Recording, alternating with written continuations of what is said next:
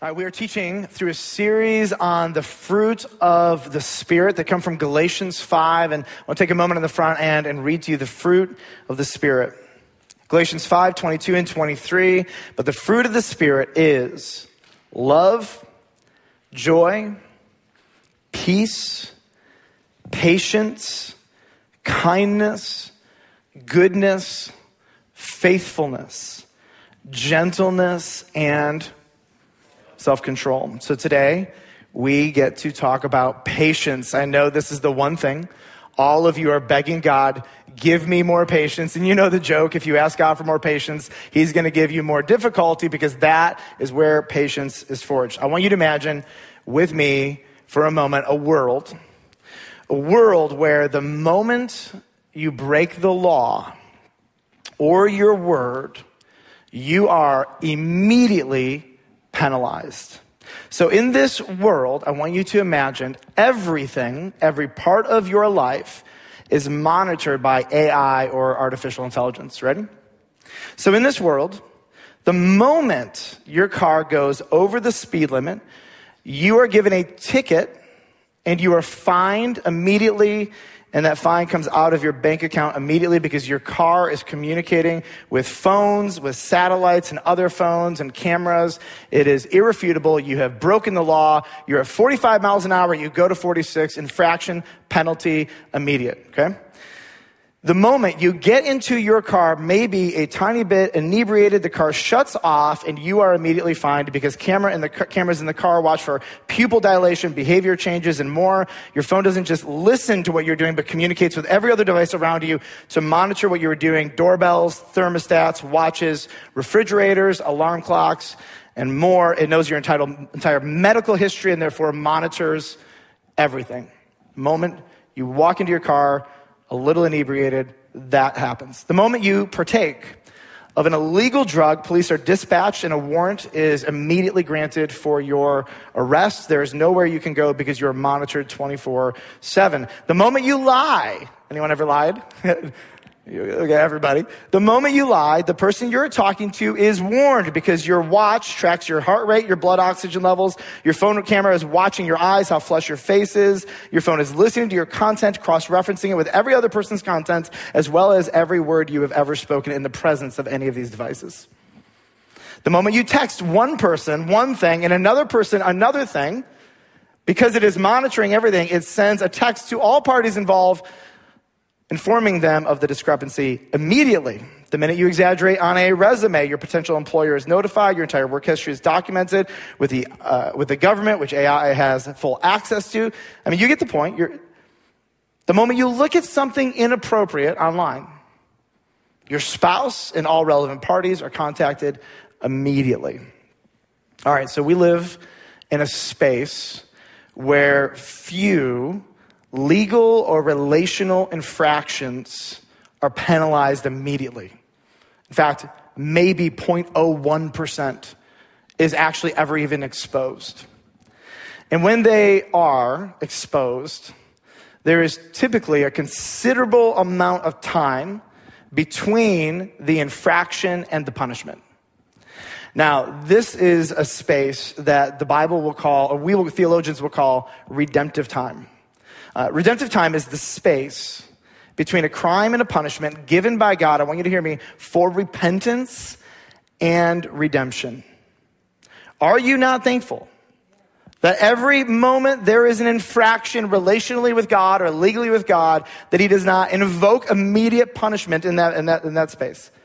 And so redemption time is this space that God has allowed between the actual crime and the execution of discipline or punishment. We could also call this unbelievable mercy.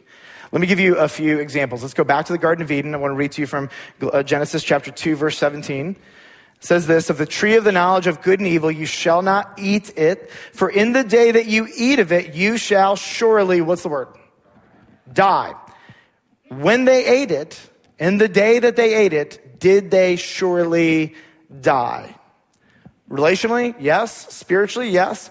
Physically, no. Enter redemption time. This space between the crime and the punishment set, aside, set apart by God as a gift for repentance and redemption. You go to the flood.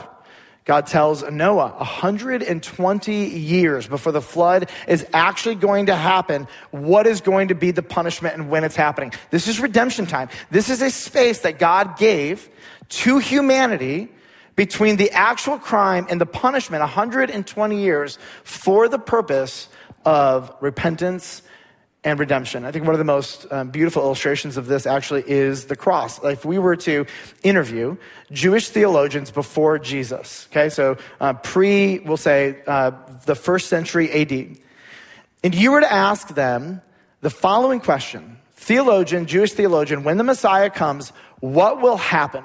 And they will tell you a few things will happen. They will say, uh, sin will be atoned for, world peace will be ushered in, and evildoers will be punished. All of this is coming with the Messiah.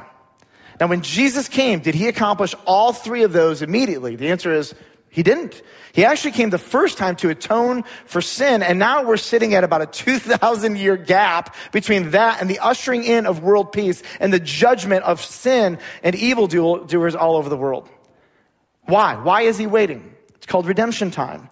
It is space and time in history that God has given us between the crime and the punishment for the sake of repentance and redemption. All right, so the, the Bible has a word for what God feels about sin. And I think when you understand how God feels about sin, you'll be even more amazed that God is creating this unbelievable redemption time, this space for repentance and redemption. And in the New Testament, it's a Greek word, and the word is thumos. Thumos. And this word refers to uh, passion, anger, heat.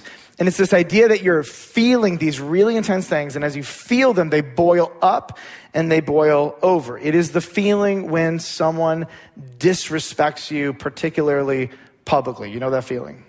It's the feeling when somebody harms someone you love, thumos. It is the feeling when you are betrayed by somebody you love. What is that? Thumos, passion, anger. And I want to just tell you, God feels this.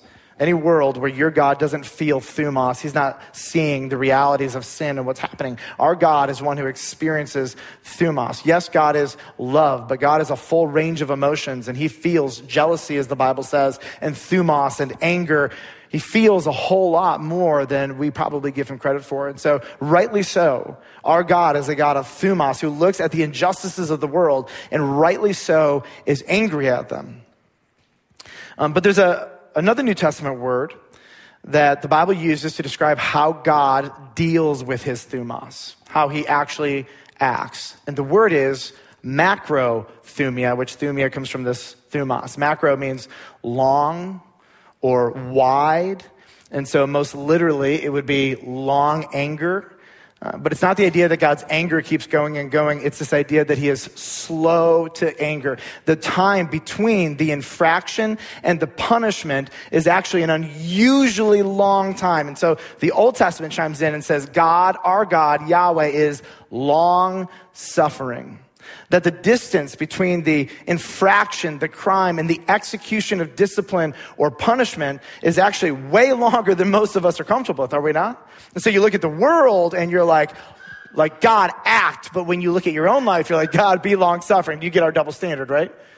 God just happens to be profoundly long suffering with the entire world. And for that, we are grateful because in the distance between the crime and the punishment and the discipline is the space for repentance and redemption. Uh, if you came to Christ a little bit later in life, you should be very thankful for this because God has given you this time, this merciful space, this redemption time, where He has left you space to repent of your sins and make right with God. So in the English, we call this patience. That's what that is. It is the ability to suffer long. It is the ability to have an infraction done to you and to have the ability to create distance between the infraction and the execution of punishment or discipline. Uh, I want you to catch me. Thumos is a good, normal, right human emotion to anger. But because we are fallen, what happens is almost never when we immediately act out of our thumos, the way we act is usually typically not to the glory of God or for the good of other people or in such a way that makes them want to repent and be restored to God or the person who is in trouble. And so, what the Bible says is that the Holy Spirit is calling us to not be reactive. The Holy Spirit is calling us to take a cue from our God and how He's related to us and to say, This world is nuts. It is angering and it is rightly angering. And now our response to the world should be measured, controlled, and long suffering. Now, does that mean we don't act at the appropriate time? No. In fact, all throughout the Bible and history, God intervenes and He brings punishment and discipline. But it's this idea that he intentionally creates space to give the opposite party the optimal chances for repentance and restoration. So let's um, simplify um, this concept here. I want to give you a simple definition of patience that I think will help you. Uh, for the Christian, patience is the ability to endure. Now, you fill in the blank. It could be wrong done to you, it could be evil, it could be a frustrating person. Patience or long suffering is your ability to stretch out this time between the crime and the punishment or the discipline. It's your ability to live in this space, to endure this space with self control, with hope, meaning the reason I'm creating space between the infraction and my reaction is so that I have the, this person has the highest opportunity for repentance and redemption. So I am waiting, not so I can just get out what I feel, but I'm actually waiting because I have hope for the person standing in front of me.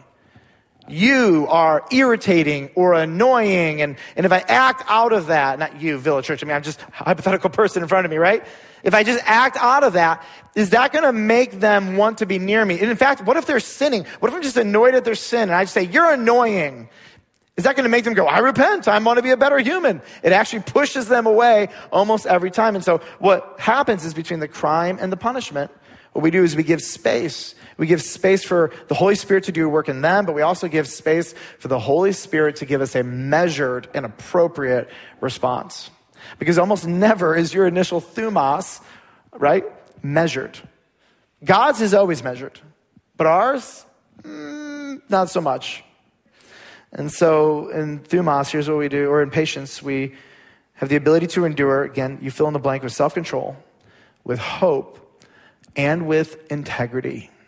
Meaning, whatever the next steps are, um, we don't take all of the Thumos into our own hands and act in a way that is not according to God's word. So patience is this is this is challenging. This is your ability to endure really frustrating circumstances with self-control and with hope and integrity. And so, Village Church, are there a lot of things in this world right now that are frustrating you? Yeah. It's how many of you have either with your family, in person, or online, gotten angry and wanted to give out some thumos? Right? I'm telling you, every day I'm like, thumos, I'm feeling thumos, and I'm trying to create this space between the crime, the infraction, the thing that is irritating me or driving me nuts, and my reaction. And, and I have found in this season that almost every time I'm experiencing this thumos, um, as I just process what I'm looking at, almost every time, particularly online, the Lord's like, shut your mouth. Don't say it. Delete, delete, delete, delete. Don't press send. It won't go well for you. Nobody's ever had their mind changed because they were yelled at, right? And so in this space, the Holy Spirit is, I'm not just giving God room to work in them, but I'm also giving God room to work in me. All right, open up your Bibles, Mark chapter 15. Uh, we're going to start in verse 16. As you turn there, um, I want to give you a framework that I think will, will help you process this, these five verses. Um, I want to show you what happens when patience is lost. Typically speaking, I'm going to give you five categories that when we lose patience, when we stop suffering long, um, these are the five natural reactions that are going to happen to you. You may not be prone to all of them, but everybody is prone to one or two of these. Impatient people are, number one, irritable. You are annoying me right now. Impatient people, number two, are endangering, or what I want right now, it's more important than you. In small ways, you push people out of the way to get first in line for food, right? But in big ways, when you push people out of the way to go get what you want, you begin to endanger people. Impatient people are impulsive. I can't wait any longer for you or for this or God. Your timing, it's not good enough for me, and I go grab and take what I want. Impulsive, impatient people are demanding. You give me what I want now. Your ability to wait for God's timing or to wait for other people's timing. Give me repentance now. Give me an apology now. Give me that thing now. And then at the worst, impatient people are vindictive. I am done being nice to you. You lose your patience with somebody dumb and you pick a fight with them, whether it's verbal, written, or with your fists.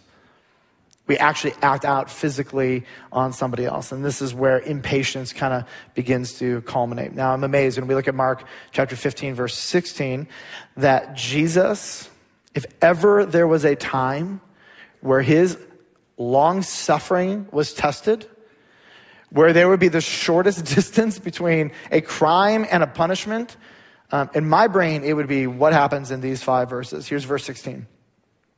Jesus is uh, falsely accused, tried, found guilty of nothing, sentenced to death. The soldiers led him, Jesus, away inside the palace. Now, nobody can watch. This is a private experience. This is the governor's headquarters. And they, they called together the whole battalion. Now, there's like 600 people, typically soldiers in a battalion. This is obviously not the whole 600. Uh, this word can mean a garrison, different words, but there's a lot of people. That's the easy way to say this. Uh, the palace headquarters are larger, and so a lot of people, a lot of soldiers are in the room, and here's what they're going to do they are going to put on a mock coronation ceremony for the quote, fake king of the Jews. And here's what happens in verse 17. They clothed him in a purple cloak, because what color do kings wear? Purple. And they twisted together a crown of thorns and they put it on him. I actually have a crown of thorns in my office. And every time I just touch the crown of thorns, I forget how sharp it is and it pokes me. It's incredibly painful. It's made and geared to actually puncture your skin and cause, cause a lot of pain. And then verse 18 says, they began to salute him. Hail, King of the Jews. All right if you, just let's be honest for a moment, if you were unjustly accused, imprisoned, sentenced to death, tortured, and now mocked, what would you say in this moment? Would you experience thumos? Oh, you better believe it. When it is your government and your religious leaders sentencing you to this, the people actually who are there to protect you, you would feel some level of thumos here. Now, what if, let's go a step deeper. What if you literally designed and created every one of these soldiers? What if you had an army, a legion of angels at your whim and disposal, and you could crush them rightly and justly in this moment, would you do it? All I'm saying is Jesus' utter restraint is unbelievable. So the day before, I want you to just listen to what the religious leaders did to him. Matthew 26, 67 says this The religious leaders, this is like the religious leaders of the whole nation, the high priest, all these people, they spit in his face and struck him.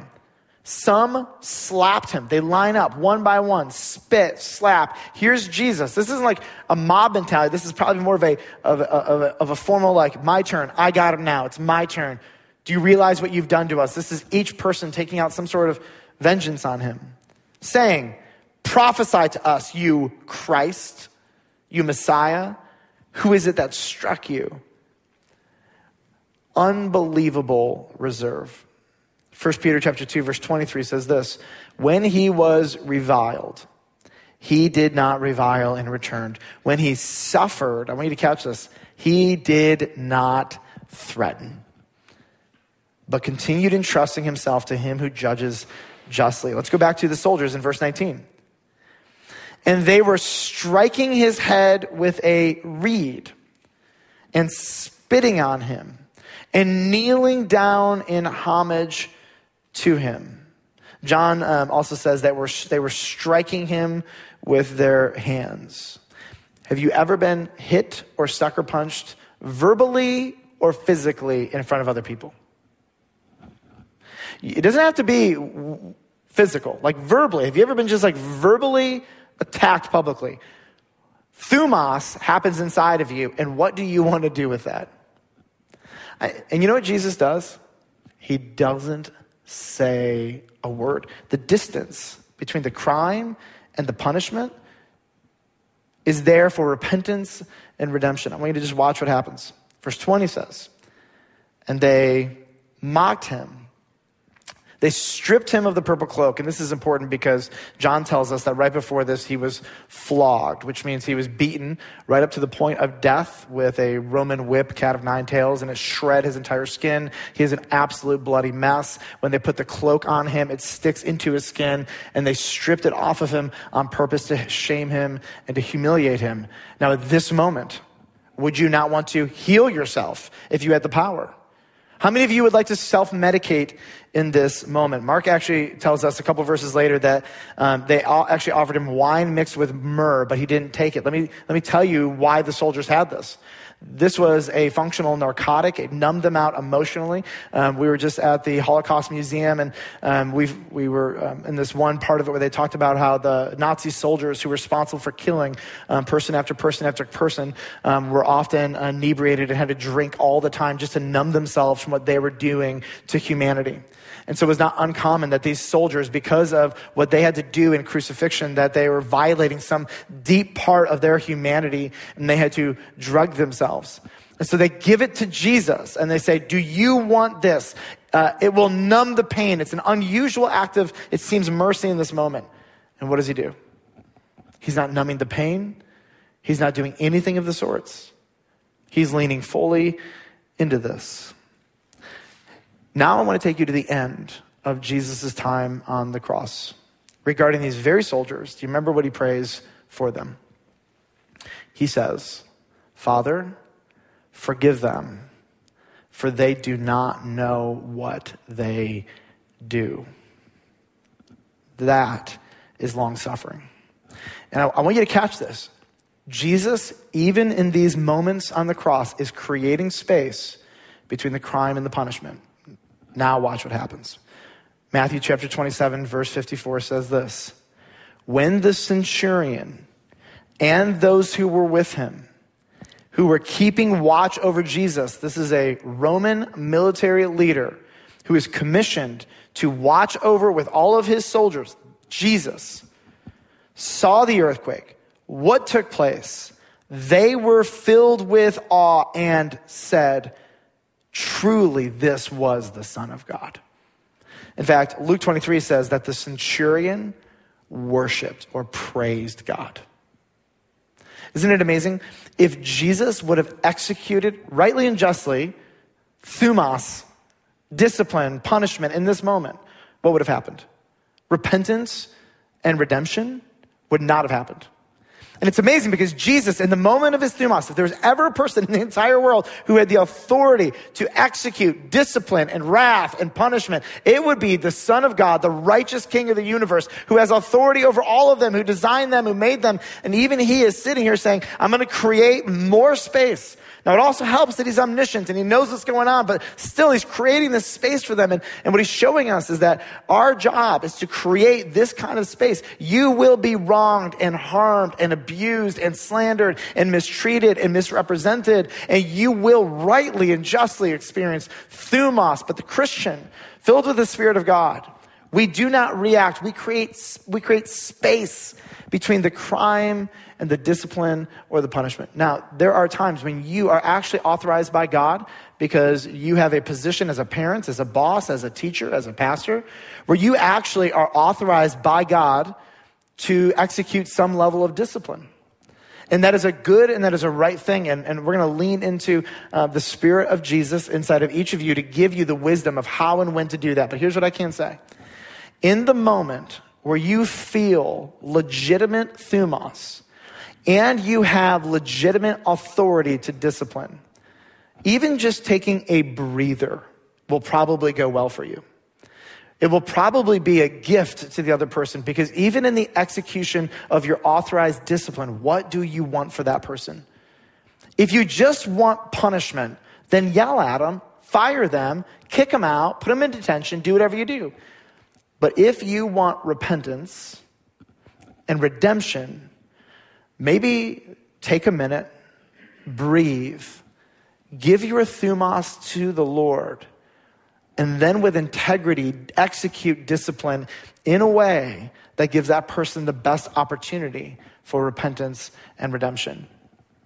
Uh, the point here is not to use your authority. The point is to use your authority with intentionality and to learn something from God and the way He has treated you. Let's go back to impatient people. Impatient people are irritable, endangering, impulsive, demanding, vindictive. Um, have you ever been on the receiving end of these? Does, does it ever make you like, like these people better? right? Never. And so when we have the opportunity to be patient, we take it because it's the opposite of these. And, and, and, and impatience muzzles repentance and redemption. It just makes it so much harder. We look at Jesus, and Jesus was not irritable. He was actually so personally attentive. From the entire time he was being walked up to Golgotha to on the cross, every moment he had, to have a conversation with anybody with a soft heart, he leaned into that conversation and loved them. Whether it was his mother that he was passing, whether it was a thief on a cross, anytime Jesus passed by somebody with a tender heart, he engaged them and he served them. Jesus did not endanger anyone with his wrath, with the probably understandable thumos that he would be feeling but he actually chose to love through sacrifice.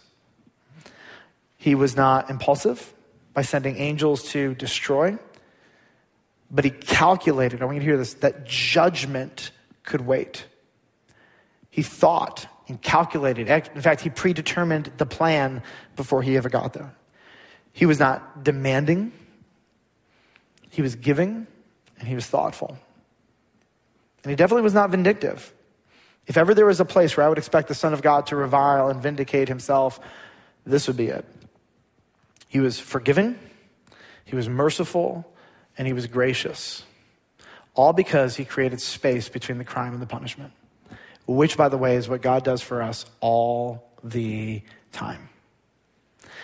And what God is saying to you is, Village Church, believer, you have the Holy Spirit, and you now have the ability to be patient. I'm going to give you three so what's.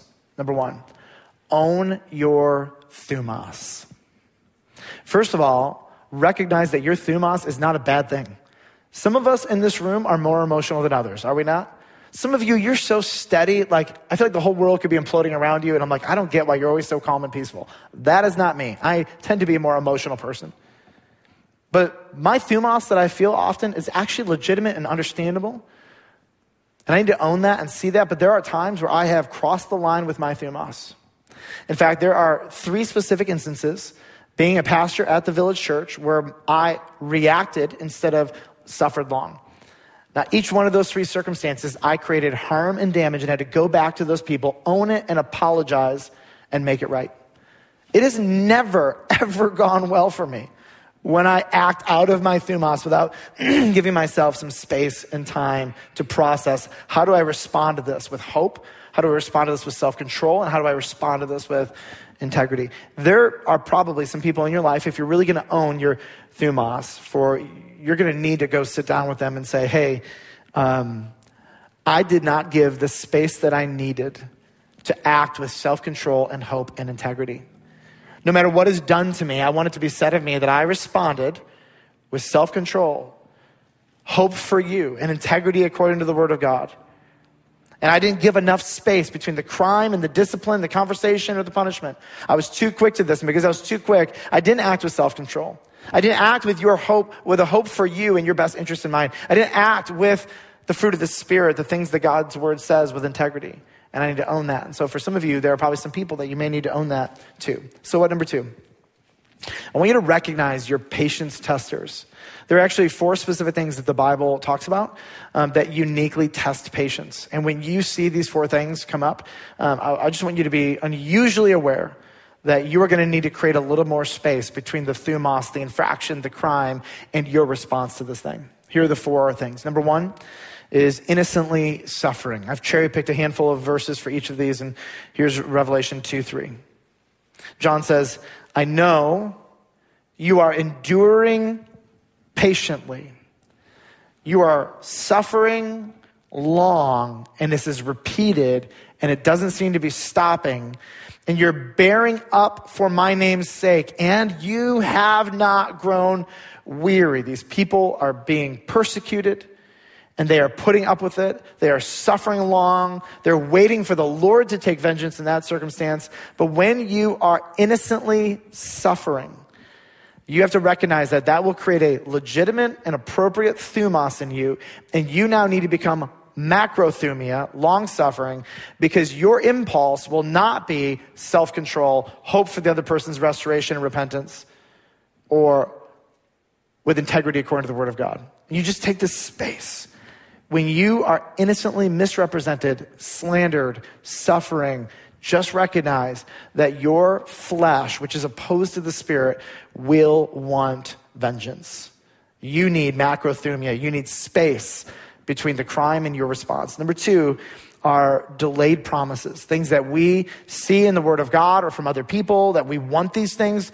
Uh, we were hoping they would come sooner, and God has delayed promise. James chapter 5, verse 7 says, Be patient, suffer long. Therefore, brothers, until the coming of the Lord, like this is probably the most pinnacle delayed promise. God's like, Yeah, I'm coming. I promise you I'm coming. But is it here? No, because when it comes, all of this goes away.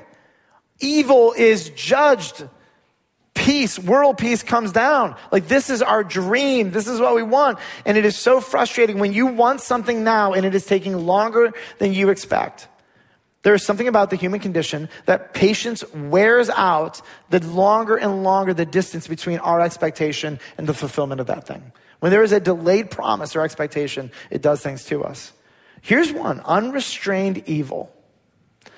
When you see unrestrained evil, it should appropriately produce thumos in you, and you will need to be long suffering. Here's what Revelation 2 2 says I know your works, your toil, and your patient endurance, and how you cannot bear with those who are evil, but you have tested those who call themselves apostles and are not, and you have found them to be false.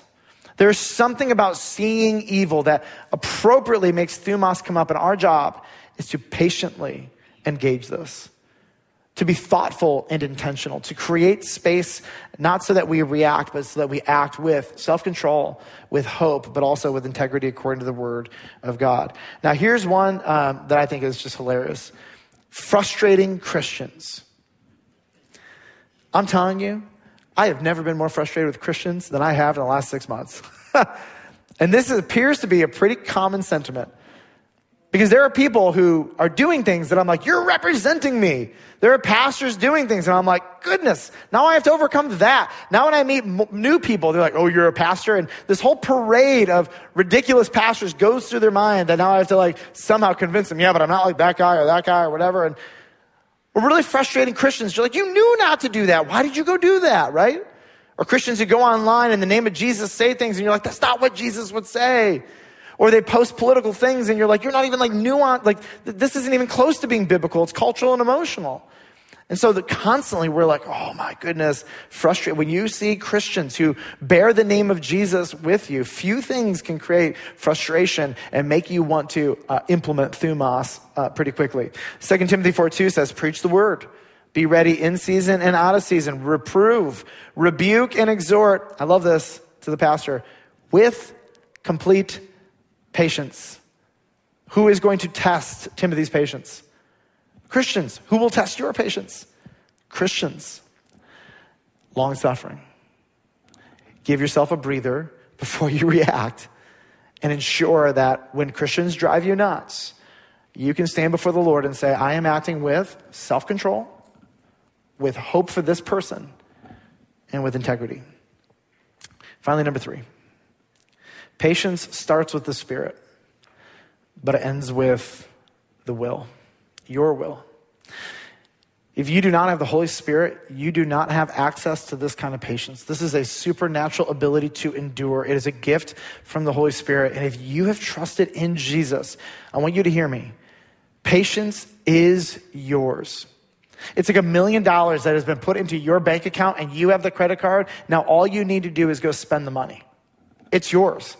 It has been put into your account. You have all the resources, all the tools. It is yours. I want you to hear me. The only thing that stands between you and suffering long with self control, hope, and integrity is your will.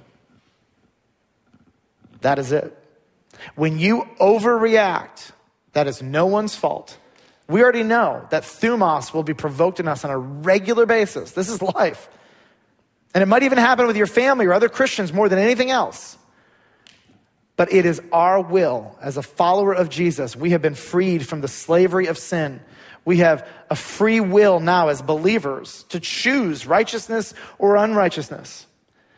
And we have the freedom to choose, to choose macrothumia, to choose patience, to choose long suffering. Now, here's what you probably won't have you probably won't have the ability to stop feeling thumos. This is not about how you feel. Your feelings are understandable and legitimate, and I guarantee you, Jesus felt a whole bunch of things he didn't act on.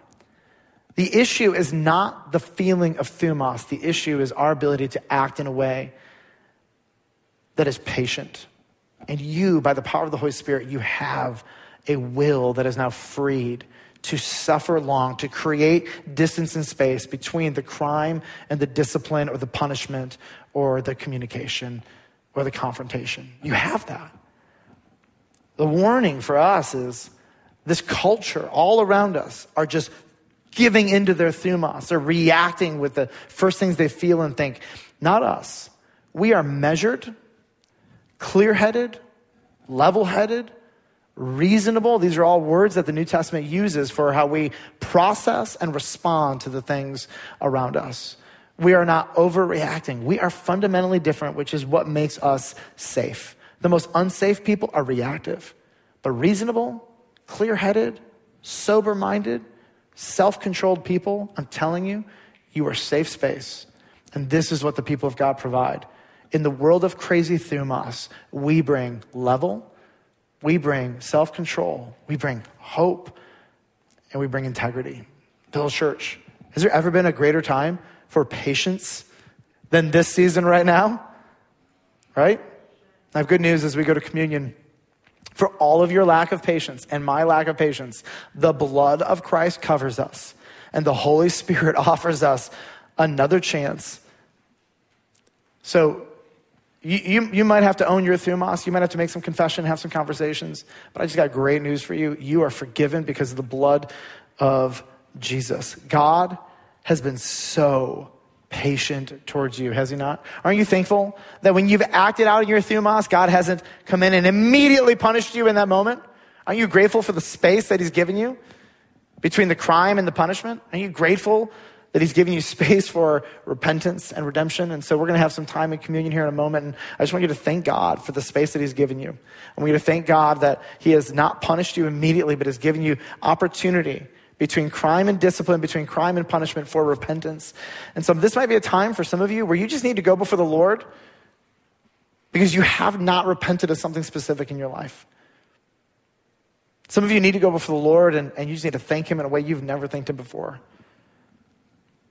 Some of you have never trusted in Jesus, and today this is, this is like your time. You know you need to place your faith in Christ.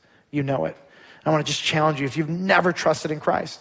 And today you can stand here and say that you believe Jesus died for your sins that he was resurrected from the dead, that he's coming back, and that salvation is not by good works. If you can say those things, I want to challenge you today. Place your faith in Jesus and receive true forgiveness and the Spirit, which will give you the ability to actually suffer long in the way that you know your soul really wants to. We're going to have a, a, time of silence again. And, and uh, I know there are kids in the room and probably kids out there. And, and just a couple simple things. If your kids are trusted in Jesus, uh, if you're comfortable uh, they're welcome to partake. If you're visiting with us and you have placed your faith in Jesus, we want to invite you to partake of communion with us. If you've never trusted in Christ, just let the elements pass. Nobody will judge you, look down on you, or anything of the sorts. Let's have a time of silence before the Lord.